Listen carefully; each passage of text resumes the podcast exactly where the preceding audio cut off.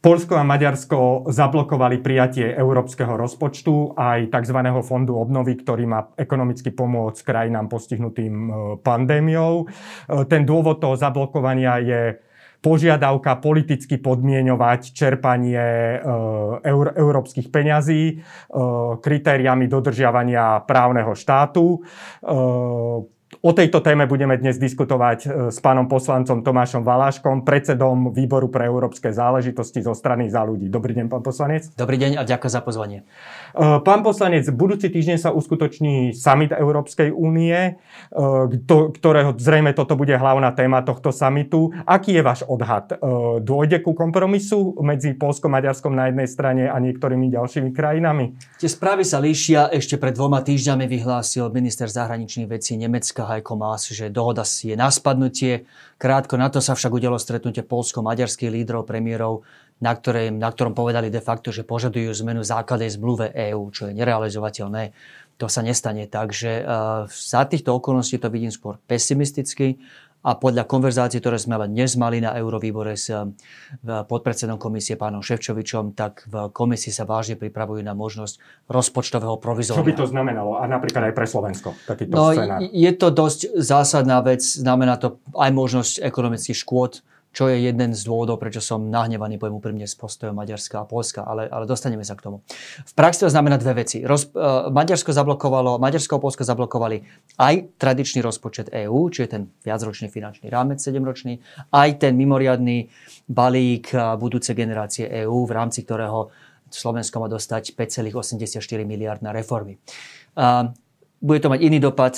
Každý z týchto dva piliere budú posunuté rôzne. Rozpočet rozpočtové provizorium znamená, že sa pôjde podľa miloročného finančného rámca. Zoberie sa presne 1,12 na každoročná alokácia minulý rok, čo, čo sa zhruba minulo na, priemerne, na priemerný mesiac v minulom rozpočtovom období. To sa prideli tým novým členským, teda prideli členským krajinám cez eurofondy, ale nerozbehnú sa žiadne nové programy. Čiže nerozbehne sa nič z toho, čo bolo zvažované, napríklad nové programy na pomoc s koronakrízou, nové investície do, na pomoc, či je to zelenej ekonomiky, alebo či je to na priemyselná politika, ktorá sa plánovala. Nič z tých nových plánov sa nemôže rozbehnúť, lebo nie je právna báza. Plán obnovy, to je ten reformný balík v rámci tej, toho širšieho balíka novej budúcej generácie EÚ ten sa asi nebude môcť rozbehnúť vôbec, ani rozpočtové provizorium, lebo jednoducho nemá právny základ. Ale je celkom možné, že sa jednoducho obíde Maďarsko a Poľsko a že sa pôjde cestou tzv. posilnenej spolupráce, tu to žargón, ale v praxi to znamená, že európske štáty majú možnosť obísť uh, niektorých svojich kolegov tým, že si dohodnú uh, kvalifikovanou väčšinou že sa púšťa do nejakej novej iniciatívy. Nebolo by to porušenie základných zmluv? Nebolo. Je to, dokonca je to explicitne povolené v zákonu zmluva a už máme na báze posilnenej spolupráce niekoľko takýchto projektov. Napríklad Európske rozhodové právo takto funguje. To zájomné uznávanie rozhodových práv je niečo, na čom sa podiela väčšina krajín, nie všetky. A, a je tých príkladov viacero. Ale je to niečo, čo je priamo umožnené zmluvou a čo už je teraz správne využívané. V praxi by to znamenalo, že ideme všetci do tých reforiem do peňazí na reformy bez Maďarska a Polska? Ja sa ešte pri tom práve mm-hmm. veta pristavím, lebo že ono sa to prezentuje ako nejaký výnimočný krok, ale v zásade v tej histórii EÚ je to tá, táto atomová zbraň, ako sa tomu hovorí, e, tá hrozba bola používaná pomerne často. Sú také známe prípady e, španielsky, na samite v Maastrichte, španielský e, premiér Felipe González ju použil, Jacques Chirac na samite v Nice, kde chcel zvýšiť váhu Francúzska v rozhodovacích procesoch. Použil ju premiér Cameron, český premiér Nečas dokonca svojho času. Luxembursko ju dlho vlastne používalo a vždy nejakým kompromisom došlo, že sa to používa používa ako taký vyjednávací nástroj, ale nikdy to nebola, nebola ani zmluva z NIS nebola zablokovaná, ani nič. Nakoniec sa dohodli, čiže prečo ten skepticizmus? Yes. Že... Um, nikto neupiera Maďarsku a Polsku urobiť to, čo urobili v diplomácii, ako hovoríte. Je to netradičná, je to výnimočná zbraň, ale nie je to bezprecedentná zbraň Uh, oni majú právo to urobiť, my máme právo zariadiť sa bez nich, tak to poviem. Uh, prečo si myslím, že je celkom realistické, že sa zariadíme bez nich a prečo sa nedohodneme? No lebo za týchto okolností to, čo Maďarsko a Polsko požaduje, je nerealizovateľné. Maďarsko a Polsko v podstate požadujú, ak teda mám vychádzať z toho stretnutia uh, polského a maďarského premiéra v Budapešti nedávno, že ak má teda nejaký mechanizmus podmienovania a distribúcie eurofondov splňaním kritérií právneho štátu fungovať, treba otvoriť základnú zmluvu Európskej únii. To členské krajiny nie sú pripravené urobiť. Vedia dobre, že vo viacerých krajinách by bol problém s referendami. To by mohlo znamenať koniec základnej zmluvy tak, ako ju dnes poznáme. To je jednoducho nerealizovateľné. No ešte je tu možno, že by to, táto podmienka tu nebola, lebo ona nebola ani pri tom pôvodnom schválení vlastne tejto, napríklad toho fondu obnovy, sa s touto podmienkou nepočítalo. Ona sa tam dostala ako iniciatíva Európskeho parlamentu s tým, že, že to bude pod podmienované čerpanie tých prostriedkov dodržiavaním princípov právneho štátu. Takto, e, to už, áno, bola to iniciatíva Európskeho parlamentu, ale je to však niečo, čo už prešlo samozrejme Európskou radou, čo Európska rada schválila. O tomto sme mali, bola diskusia pred niekoľkými týždňami, diskusia, ktorá prebiehala samozrejme roky, ale ktorá kulminovala. Nie je to tak, že len Európsky parlament niečo náhodne medzi rečou spomenul, Európsky parlament niečo navrhol, prebehla konverzácia, klasický dialog medzi inštitúciami a, a pred zhruba, teraz neviem presne dátum, pred zhruba 10 či 12 dňami, krátko pred tým maďarsko-polským vetom, a členské krajiny aj odsúhlasili kvalifikovanou väčšinou, že do tohto mechanizmu chcú ísť. Áno, ako Európska únia ideme podmienovať distribúciu eurofondov dodržovaním princípu právneho štátu. Poďme k tomu mechanizmu samotnému. Mm-hmm. Je to podľa vás dobrý nápad podmienovať čerpanie európskych peňazí politickými kritériami? Lebo napríklad aj takí kritici súčasnej polskej vlády ako Donald Tusk, ktorý síce nesúhlasí s vetom, tak tento nápad hovorí, že to nie je šťastný nápad.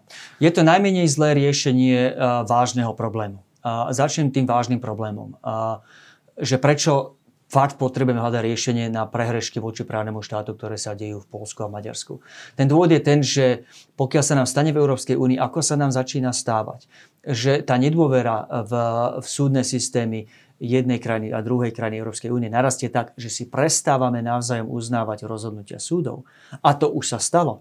Holandské súdy začínajú odmietavať, vydávať napríklad ľudí, extradikcie Poliakov späť do Polska, s tým, že jednoducho neveria rozhodnutím polských súdov. Keď sa toto stane, tak je to cesta do pekla z toho jednoduchého dôvodu, že ak si prestaneme uznávať navzájom rozhodnutia súdov, za chvíľku nám prestane fungovať spoločný trh. Prečo by mal investor vymyslím si, holandský, švédsky, fínsky investor investovať peniaze u nás, ak neverí v, v, v, v to, že sa mu podarí v prípade nejakého... No, no otázka je, že kto bude posudzovať, že čo, že čo je porušením princípu právneho to, štátu? To Politická sa, väčšina? Sa alebo Holandsko? Prečo by malo Holandsko posudzovať, že, uh, že polská súdna reforma, Jasne. ktorá sa Polsku vyčíta, Jasne. nie je v poriadku? Nikdy nebolo na stole, že Holandsko sa mu bude posudzovať, takže nezľahčujeme to. Dostanem sa neskôr dokončiť, že prečo je to vážny problém. Uh, pre nás ako otvorenú ekonomiku, ktorej hlavným zdrojom rastu bolo za posledných x rokov doslova od tých zúrindových reforiem, čiže od nejakých konca 90. rokov, našim hlavným zdrojom príjmu, našim hlavným zdrojom prosperity takej, aké je, je práve obchod s inými. Predstav, že, že ten slobodný trh sa zasekne, je obzvlášť pre nás strašne vážnou hrozbou. Čiže my by sme mali medzi tými krajinami, ktoré majú najväčší záujem na tom, aby sa princípy právneho štátu neporušovali, lebo v hre je samotné fungovanie slobodného trhu, spoločného trhu. A teraz že, že čo sú tie riešenia. Tak máme ich viacero, je tu článok číslo 7 a aj v rámci neho parlamentná cesta, ako bola použitá proti Maďarsku, či cesta komisia, ako bola použitá voči Polsku. Ani jedna, ani druhá sú v praxi nevymožiteľné, pretože aj jedna, aj druhá cesta znamená, že v konečnom dôsledku je muselo Polsko a Maďarsko hlasovať proti sebe, čo sa nestane. Čiže tieto dve cesty sa ukázali ako, ako neschodné. Nevieme nimi vynútiť žiadnu zmenu správania Polska a Maďarska. Tak bol vymyslený tento mechanizmus, že poďme tu podmieniť eurofondy uh, do splňaním kritérií právneho štátu. Ja budem prvý, čo povie, že to nie je dokonalý systém, ale úprimne nemám lepší. A, a preto veľmi opatrne Uh, som veľmi opatrný pri kritike toho mechanizmu. No je, je nedokonalý, dal, dal som no, lepší. No, no fakt, ne, nepočul som lepší. On Dobre, je rizikový, pretože no. umožňuje akože flexibilitu vo výklade toho, čo je právny štát, lebo však tam sa Jasne. zasa bráni, aj v Polsku zaznievajú ten názory, že to, to je proste cesta, sa tam uplatňuje dvojitý meter. A tu tak Polsko je kritizované za súdnu reformu, ale povedzme, mm. Španielsku si, ne, nikto si nešpi, e, nekritizoval Španielsko takýmto zásadným spôsobom, napríklad za to, že tam sú politicky per perzekuovaní zastancovia katalánskej nezávislosti. Či, čítal som že, to, čo, no, že čo je porušenie právneho štátu. Lebo Jasne. to je širšie. V mnohých veciach v Polsku, napríklad ako je korupcia a podobne, je Polsko pred nami v tých ukazovateľoch. U nás na Slovensku sa ukázalo, alebo existujú závažné podozrenia, že vysokí exponenti ochrany právneho štátu si tu vytvorili paralelné mocenské štruktúry a, spolu, a existuje podozrenie, že v prospech mafie. A toto nie je dôvod, prečo by nám mal niekto vyčítať e, porušenie právneho štátu. No. E, Však, je, umožňuje môžem- to... no, áno, nech sa Môžem páči. odpovedať? Um, áno, samozrejme, ak by to bolo tak, že si každý môže vykladať pravidla právneho štátu ako chce, ten, tento mechanizmus by bol de facto uh, nevymožiteľný. Inými slovami, skončilo by sa to hádkou medzi 27 členskými krajinami. Um, priznám tiež to, že, že áno, v očiach niektorých našich západoeurópskych partnerov je tu tá tendencia pozerať sa obzvlášť na Strednú Európu tak trošku úkosom. Vy ste také ešte nedorastené demokracie, vám nemôžeme celkom veriť. Na vás ešte musíme dozerať. A ktorá, ktorú som osobne zažil, keď tých 11 rokov, keď som žil v Bruseli, tiež ma vedela iritovať. Takže úplne priznám, rizika tu sú pre mňa. Poprvé, riziko neriešenia toho problému právneho štátu je ešte väčšie z príčin, ktoré som pomenoval. Ak sa nám raz rozpadne spoločný trh, my Slováci s našou otvorenou ekonomikou to pocítime najviac. Po druhé, neexistuje lepší mechanizmus ako, ako ten, čo sa našiel. Článok číslo 7 nie je riešenie. Po tretie, aj aplikácia tohto, um, tohto nového mechanizmu, tak ako ju zatiaľ poznáme v tej obmedzenej podobe, je to nový mechanizmus, ukazuje, že komisia sa učí. Áno, je tu tendencia, a stalo sa, že keď napríklad parlament písal správy o Maďarsku, tak pomiešal hrušky s jablkami, pomenoval veci, ktoré sú podľa mňa absolútne principiálne, ako napríklad nezávislosť súdnictva či fungovanie slobodných médií. Pomiešal to s hodnotovými vecami, ktoré, nehnevate sa, nepatria podľa mňa do definície právneho štátu. Čiže áno, ani ten prístup parlamentu nebol vždy úplne bezúhodný. Ale tá správa komisie, a, treba si skutočne prečítať tú prvú správu komisie o, o dodržiavaní právneho štátu. Kritizuje Maďarsko a Polsko, drží, drží sa však veľmi prísne tých kritérií právneho štátu, s ktorými ja som úplne a, stotožnený. To je nezávislosť súdnictva, a, sloboda médií, vymožiteľnosť práva a tak ďalej. Nepúšťa sa do hodnotových vecí, túto chybu neurobili. Držia sa skutočne niečoho, čo, na čo sa myslím všetci 20, 27 vieme dohodnúť. A nie, nie je to tak, že len Polsko a Maďarsko boli kritizované a všetkým ostatným bolo dovolené proste dostať nejakú No, pečiatku. to- V Španielsku boli takisto vytknuté veci. Takže No len uh, nikto voči ním No nechce uplatňovať tento typ sankcie. Lebo akože týmto spôsobom je dlhodobo kritizované len Polsko a Nemecko. To sú tie čierne ovce. Na Španielsko nikto takto neukazuje. Polsko a Maďarsko si Polsko a Maďarsko, pardon, ospravedlňujem sa. Ale ešte, z tomu, ešte k tomu právnemu štátu, alebo, lebo napríklad sú, hovoríte, že nezávislosť súdnictva. Uh, tie modely, ako funguje justícia naprieč Európou, sú rôzne. Niekde funguje sudcovská samozpráva, niekde je vyššia politická kontrola nad tým uh, procesom. Dá sa len tak povedať, že toto je nezávislejší systém ako, ako ten... Ak, ak, ak, ak, ak je kritérium, že, že každé nové pravidlo musí byť 100% spolahlivé a 100%, že najmusí 100% zhoda, tak nebude mať žiaden zákon. Vždy je tu nejaká, nejaká možnosť, že ho budeme interpretovať rôzne. A pre mňa je tým rozhodujúcim, rozhodujúcim kritériom, či je ten zákon natoľko úzko definovaný, že, sa, že jeho interpretácia je niečo, s čím sa, tak ako je aplikovaná, je niečo, čo podľa mňa spadá do definície právneho štátu. Tak, ako som videl komisiu aplikovať ten právny štát, tú definíciu v prvej správe, som s ňou spokojný, pretože napríklad jej, a hovoril som v tejto téme s komisárkou Jourovou viackrát, spýtal som sa otvorene, a ako úzko vnímate otázku nezávislosti súdnictva? Lebo my na Slovensku máme problém. My máme prehnité súdnictvo, kde momentálne, ah, už to prestávam rátať, každého, každý deň zatknú niekoho nového, eh, či je to zo súdnictva, alebo z prokuratúry, alebo jedného z našich oligarchov. Ale máme x sudcov a x prokurátorov vo, vo väzení, zatiaľ nikto nebol pravoplatne odsudený, ale máme tu proste uh, uh, dôkazy o tom, uh, že, alebo veľmi silné indície, že komunikovali a priamo sa uh, spolu zúčastňovali na riadení zločinu s, s ľuďmi, ktorí sú známi ako mafiani. My potrebujeme to súdnictvo trošku pootvoriť, lebo stratilo schopnosť samoregulácie. Keby to bolo, uh, keby to súdna správa riešila sama, nepotrebujeme no, dnes robiť, to, nevidíme tie takisto, zatýkania. Toto, takisto bol no. argument strany no. PIS v, pri ich čiže, reforme. Čiže uh, ja rozumiem tomu, že za určité okolnosti by sa napríklad aj naše súdne reformy dali považovať za porušenie uh, nezávislosti súdnictva. Štefan preto, Harabin to nakoniec stále tvrdil. Preto som sa pýtal v Bruseli, pozor, rozumiete tomu, čo robíme a, a, a uvedomujete si, že príliš, že keď zredukujete právny štát len na nezávislosť súdnictva, že vlastne vylučujete možno, že súdnictvo samé je prehnité zvnútra. A odpovedne bolo samozrejme, že sme si vedomi, že táto možnosť tu je. A samozrejme, že takúto vec zohľadníme, že, že prehnitosť súdnictva zohľadníme. Nikto, ani sudcovia nie sú na zákonom. Čiže v praxi sa stáva to, Jozef, že, že tá komisia nie je ani slepá, ani dogmatická. Keď je niečo, keď niečo smrdí. Keď je niečo zamerané zjavne na to, aby sa získala, uh, získali súdnice, súdnictvo a prokurátora pod politickú moc štátu, pretože si to tak tá dána vláda predstavuje, no tak je to porušenie právneho štátu, pretože súdnictvo má mať nezávislosť na, na, na tej politickej moci. Ak politická moc zasiahne do súdnictva, lebo súdnictvo stratilo schopnosť samoregulácie a samoočisty, ale s tým, že súčasne začína op- um, naprávať schopnosť tej samoočisty. A to začalo. Ministerka Kolíková začala náskôr reformou súdnej rady.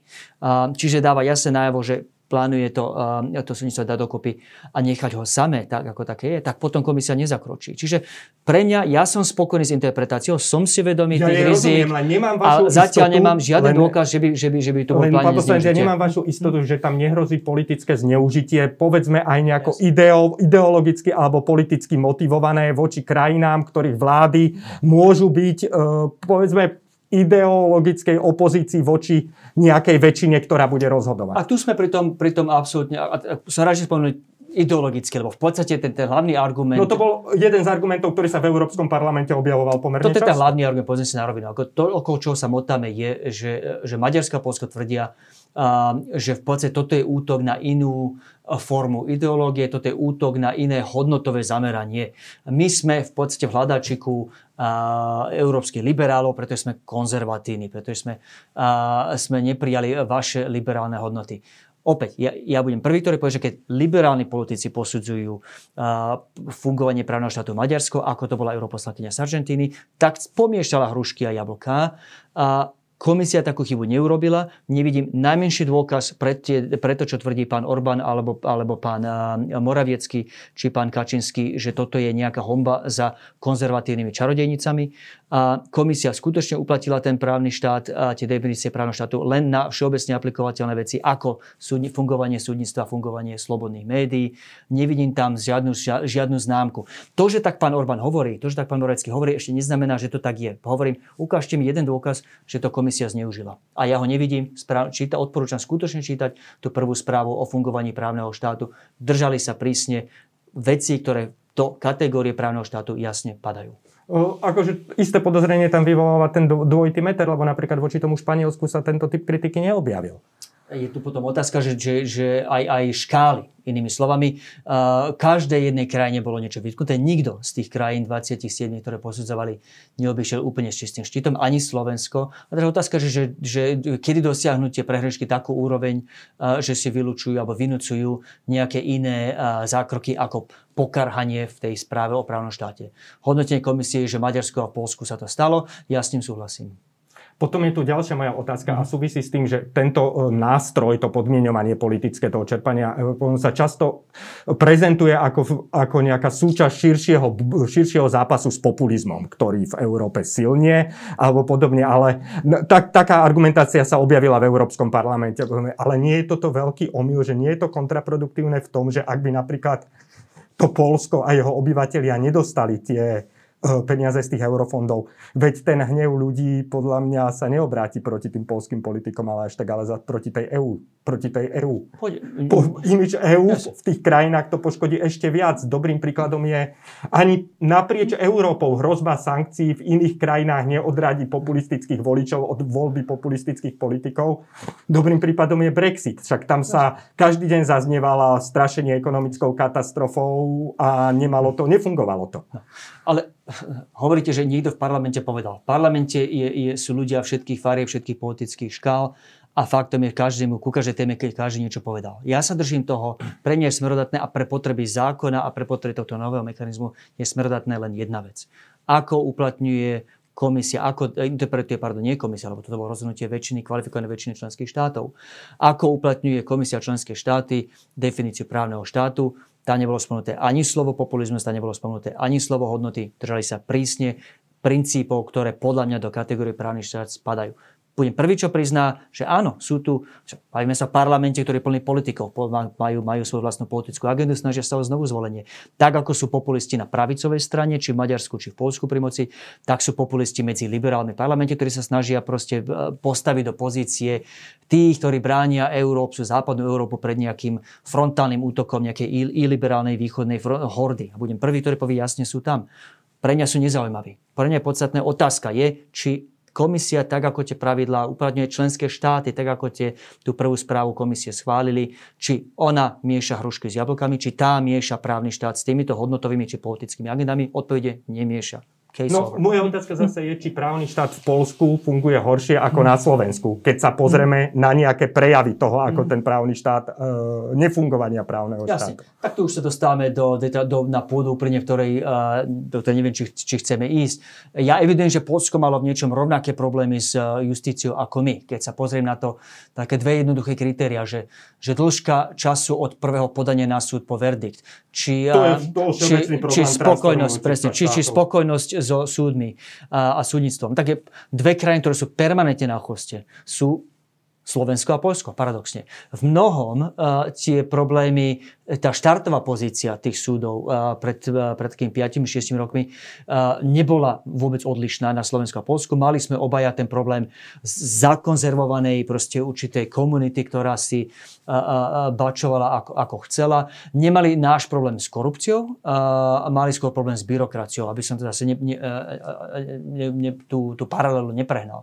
Faktom je, že dôvera v súdy, vymožiteľnosť práva, áno, Polsko malo reálny problém ten argument komisie je, a, a, a z toho, čo viem, mi ten argument sedí, je, že áno, bol tu legitímny problém s fungovaním súdov, ktorý následne vláda zneužila na to, aby si posilnila e, moc medzi, e, v, te, v, tejto, e, v tejto branži vlády pre politické účely. Spôsob, akým boli tí sudcovia odvolaní, ktorí sudcia boli odvolení, spôsob, akým sú noví sudcovia vymenovávaní a naznačuje, že tu nejde len a len o čisto súdnictva, ale ide o získanie politické lojality. To asi sedí, že ten politický vplyv no. sa tam zvýšil. Otázka je, že či tá forma toho trestu za to je, za to je primeraná zo strany únie, lebo keď už teda hovoríme uh, o tom v súdnictve v Polsku, však politický vplyv sa tam politikov na súdnictvo sa začal vy, vy, uh, zvyšovať už za vlády platformy, však uh, oni, tá vláda Evy Kopáč alebo väčšina koaličná za, vlá, za vlády platformy sa snažila, e, keď už vedeli, že skončia, nevyhrajú ďalšie voľby, tak sa snažili zmeniť ústavných sudcov a menili aj takých, ktorí sa snažili vymeniť aj takých, ktorým ešte neuplynul mandát.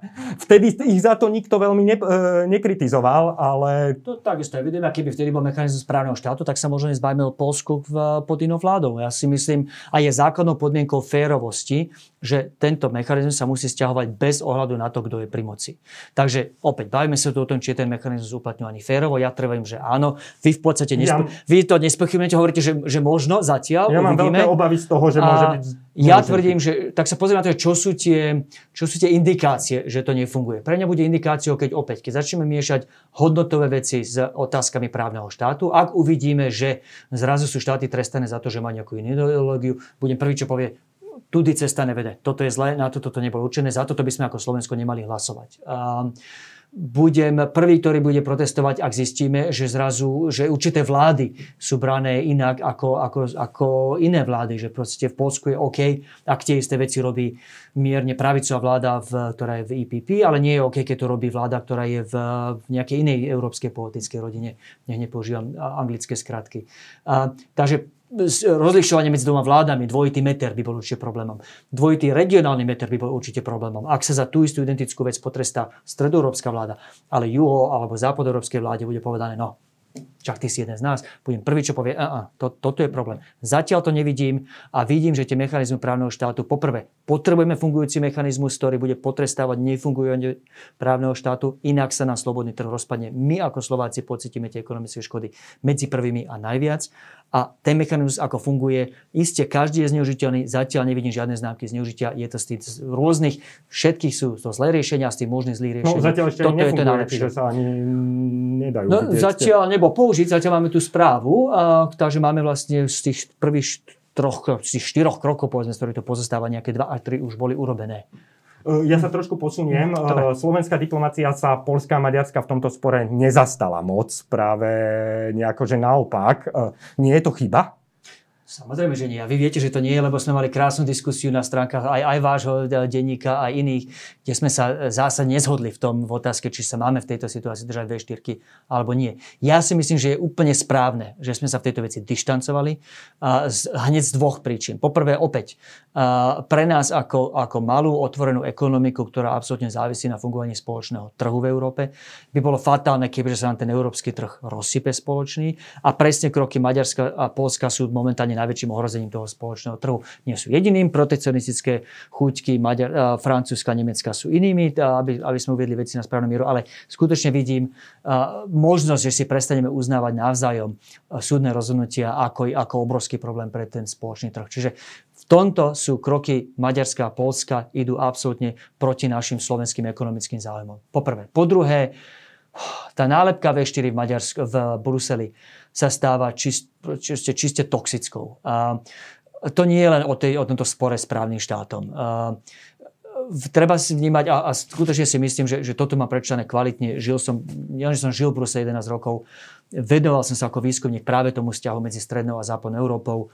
Robil som k tomuto originálne prieskumy, písal som o tom roky a roky. A, v4 je v podstate v Bruseli momentálne vnímaná ako synonym pre Orbana. Orbán, je to tak preto, lebo Orbán kľudne už roky chodí po svete a hovorí v mene V4 bez akéhokoľvek pokusu, snahy či záujmu konzultovať so zvyškom V4. Sedel som takmer tak blízko nemu, ako sedím vedľa vás, keď na večeri pre nadáciu Konrad Adenauer hovorí Vyšehradce toto, Vyšehradce toto. To je úplná novinka pre slovenskú diplomáciu či slovenskú vládu. Nikdy s nami nekonzultoval, ešte som pod stolom SMS-ko ministrovi absolútne prekvapenie. Pred pár týždňami spustilo Maďarsko a Polsko Vyšehradský inštitút pre právny štát, ideme proste vzdelávať odborníkov, aby, aby nám povedali, čo je to právny štát. Vyšehradský inštitút. Bola to úplná novinka pre slovenskú a českú diplomáciu ale žiadna, žiadna konzultácia no, s nami. To, to, to, ak s tým máme problém, tak to treba pomenovať ako Slovensko, lenže vy, vy ste zašli, pán poslanec, trochu ďalej. Vy ste hovorili, že si máme dať pauzu od, veš, od e, Vyšegradskej, vy, od Vyšegradskej štvorky. A vysvetlím aj to slovo pauza. A... Lebo niečo iné je kritizovať partnerov, však Jasne. nás nič nezavezuje úplne byť vo všetkých veciach zajedno s Maďarskom a Polskom. Jasne. Je to aj platforma na to, aby sme tam tie veci vyjasnili, lenže prečo si dávať pauzu? Z, toho, z tých príčin, ktoré som spomenul. Poprvé, momentálne e, v podstate čokoľvek, čo Maďarsko a, a, a, a tým pádom aj Vyšehrad, keďže už som povedal, že, že Vyšehrad de facto vnímaný ako synonym pre Maďarsko a pre Orbana. Aby som to nezhodnil na krajinu, toto je fakt o, o, konkrétnej, o, o konkrétnej vláde. A, keďže, synonym, keďže Vyšehrad je symbolom pre Orbana, tak kedykoľvek sa stretneme a vydáme stanovisko Slováci, um, Česi a iní, ale keď my Slováci, keď vydáme stanovisko, že toto je niečo, čo Vyšehrad chce, tak v podstate garantujeme, že zvyšok Európy to nebude brať vážne a že ich prvá emocionálna reakcia, a v politike, politici sú tiež ľudia, ako to nie sú racionálne kalkulujúci chladní roboti. Uh, prvá reakcia tých zvyšku tých 27 členských krajín bude uh, pre nás je ako Slovensko, ktoré má svoje záujmy v Európe, ktoré potrebuje, aby sa aj naše priority v Európe darili presadiť, aby sme tú Európu menili viac vo svoj obraz, lebo aj nám tu potom hrozí, že si raz ľudia povedia, že sme tam len do počtu a potom by to mohlo spôsobiť nejakú vlnu euroskepsy. My potrebujeme svoje ciele v Európe presadiť. Pre nás je katastrofálne, že čokoľvek navrhneme, že väčšina toho, čo navrhujeme, navrhujeme cez Vyšehrad, lebo a priori sa tým stáva, že ľudia povedia, a, a, týmto sa nejdem vôbec zaoberať, toto je Orbán a ja ho, nech, ja ho mám plné zuby, ja nechcem ani počúvať. No, na, na druhej strane kľúčových veciach nám táto vyšegradská spolupráca e, pomohla napríklad v tom spore o migračné kvóty. To bola pomerne, pomerne dôležitá záležitosť pre tieto štáty. A, a druhá vec je taká, že, že však ono to není tá vyšegradská spolupráca len o vzťahu k Bruseli. Ona je, to je spolupráca troch susedných štátov, ktoré majú množstvo kultúrnych, politických, ekonomických väzieb a, a aj platformu na jej riešenie. Čiže akože dávať si pauzu od, od niečoho, čo tu, čo čo tu bolo a dlho aj bude, myslím, tie väzby, sú tu menšiny a podobne, tak uh, to sa môže ukázať ako chybné rozhodnutie. Um, v podstate e, otvárate dve otázky. Poprvé, či, či, e, či je slovo pauza to správne, po druhé, či sa má, ak áno, či sa má stiahovať na Vyšehradskú spoluprácu ako takú, či len na spoluprácu v rámci Európy. Tej druhej, jednoznačne som myslel len v rámci Európy, ten kontext je úplne jasný, keď píšem, hovorím, hovorím o tom, aby sme prestali vystupovať na pôde Európskej únie ako súčasť Vyšehradu, aby sme prestali mať tie nešťastné konzultácie v rámci V4 pred každým summitom. V tomto momente, Jozef, ako hovoríme, prebiehajú rokovanie pred summitom Európskej únie, ktorý bude 10. a 11. decembra vo formáte V4 o environmentálnych cieľoch a záveroch Európskej únie. Ja si neviem predstaviť horší nápad. My máme zásadne iné prístupy k zeleným cieľom, ako má napríklad Polsko.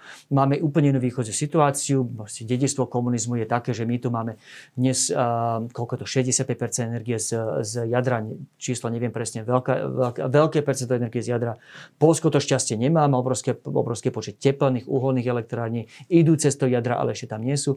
Preto sú polecení ide úplne inde, keď Európska komisia navrhuje nové uh, obmedzenia pre emisie. Polecení sú a priori proti, my s nimi problém nemáme. Prečo prečo sa v tejto veci, keď máme zásadný názorový rozdiel, spájame s V4, ktorá má ešte tú nevýhodu, nielen, že máme zásadnú nezhodu, ale ešte má tú nevýhodu, že na čomkoľvek sa dohodneme, bude a priori tými ostatnými brané za obrovskou rezervou. Čiže bavíme sa a, v moja, a z mojich článkov a rozhovorov je dúfam úplne jasné, že nezavrhujem spoluprácu V4 ako takú. Sám som napísal v minulosti a stále na tom trvám, že je tu obrovský potenciál pre obranú spoluprácu medzi krajinami V4. To, čo robí Medzinárodný vyšehradský fond so mimochodom v Bratislave, a nedaleko odtiaľ, je tiež úžasné, tie, tie akademické meny. Bavíme sa len a len o našom spoločnom spoločnom vystupovaní ako V4 v Bruseli. A teraz, že prečo pauza? Použil som slovo pauza na schvál, lebo máte úplnú pravdu, Jozef, že Vyšehrad bol dobrý pre nás v minulosti. Nezabudeme, že to bol hlavne Vyšehrad a bol to uh, Václav Havel, český prezident na zasadnutí Vyšehradu uh, koncom 90. rokov, ktorý vlastne tým emocionálnym silným prejavom vrátil Slovensko späť do hry o členstvo v NATO a v EÚ. My sme mali tie roky Mečera, kde sa na Slovensku bolo Slovensko právo, myslím, vyhodené z, toho, z tých prístupových rokovaní. Potom sme si s Mečerom uh, náš problém vyriešili, ale ale boli sme zabudnutí. Maďarsko nás v tom čase, napriek tomu, že mali výhrady k Mečiarovej politike, tak v rámci Vyšehradu s nami podporili, nás, podporili čiže, a spolupracovali. Čiže s, úplne sa zhodneme, Vyšehrad mal svoje, svoje historické výhody pre nás.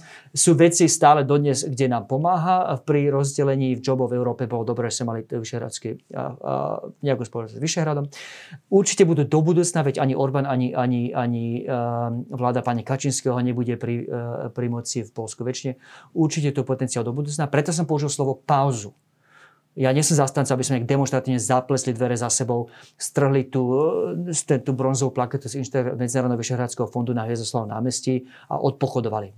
Budeme ho do budúcna potrebovať. Ale za týchto okolností sa identifikovať skoro automaticky, tak ako teraz robíme, pred každým summitom, ako súčasť Vyšehradu a chodiť na semety nie ako Slovensko, ale ako súčasť Vyšehradu, je pre nás toxické. Znamená to, že v situácii, kde aj tak máme zásadné rozdiely s našimi susedmi, či je to tá environmentálna politika, či je to ich postoj k právnemu štátu, či postoj k k rozpočtu a k tomu fondu obnovy.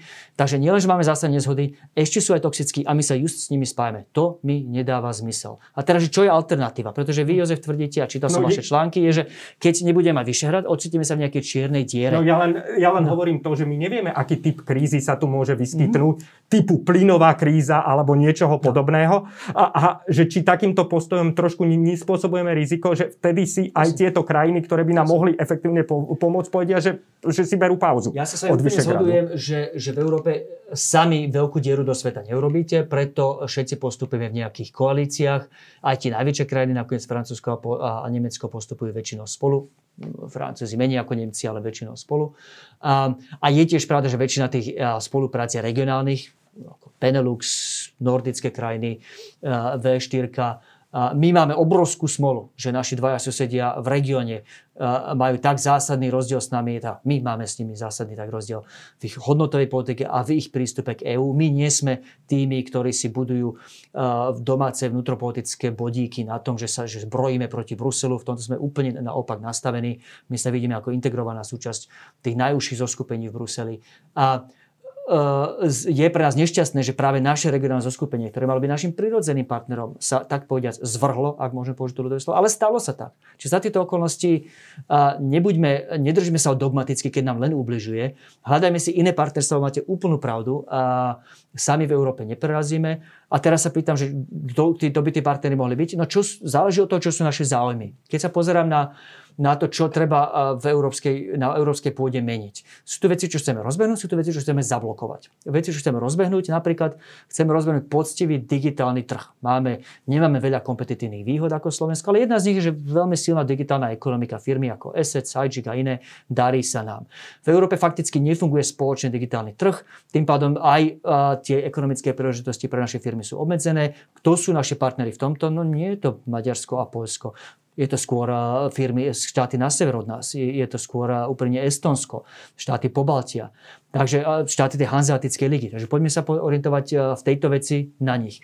Čo sú tie veci, čo chceme zastaviť, lebo sú tu aj, aj iné nápady od iných členských krajín, ktoré sú proti nám. Napríklad jedna z nich je tá nemecko-francúzska vízia priemyselnej politiky, a strategické autonómie, ktorá, ak je správne rozumieme, hlavne o, o, o väčšej ochrane pre tie najväčšie európske firmy, ktoré sú od francúzsko-nemecké. To je pre nás zlé. Kto sú naši spojenci v tomto? Opäť stredné a menšie krajiny. Švédsko je v tomto veľmi silné. Holandsko je v tejto téme veľmi silné. Takže poďme, si, poďme sa zamyslieť, že čo sú tie naše existenčné záujmy ako Slovensko v tých európskych politikách a zistíme, že z toho vypadne, že občas Vyšehrad, tam máme smolu, lebo fakt s nimi teraz ich reputáciou sa ďaleko nedostaneme, ale je tu kopa iných dôležitých dokazov, že tie najdôležitejšie témy tam nie sú našimi kľúčovými partnermi Polsko či Maďarsko, no, tak sú témy, ale krajiny napríklad severu. budovanie ropovodu, teda plynovodu Nord Stream 2, ktorý není v našom záujme. Mm. Polsko bol v tomto akože náš spojenec a na iné štáty Európskej únie sa nedá spoločiť. Čiže tak by z takých príkladov sa dá vyťahnuť, uh, vyťahnuť na jednej, aj na, na jednej a na druhej strane. Teda len moja, ja len k tomu, že trošku neviem, že či to môže fungovať tak, že v niečom sme, e, že si budeme akože vyberať úplne, že v tomto budeme s vami, v tomto vás nepodporíme, že či to ale, v tej geopolitike ale, tak... tak... Takto to vždy funguje. Ako, nie je nič takové v politike, a asi nikdy nebolo, akože permanentné spojenectva a 100% spojenectva. Nie, nemyslel som permanentné, Takže ale... vždy je to také, vždy je to také, no, vždy sa tvárime ako najväčší spojenci v momente, keď nám to vyhovuje a, a, a potom odpochodujeme s niekým iným ruka v ruke, keď, keď nám treba iné téme. To je, to je, to je, to je bežná demokratická, diplomatická prax. Pán poslanec, tak, tak, ako som je zažil. Ďakujem vám veľmi pekne, že ste prijali pozvanie. Nemáte za čo, poviem potešenie. Dovidenia.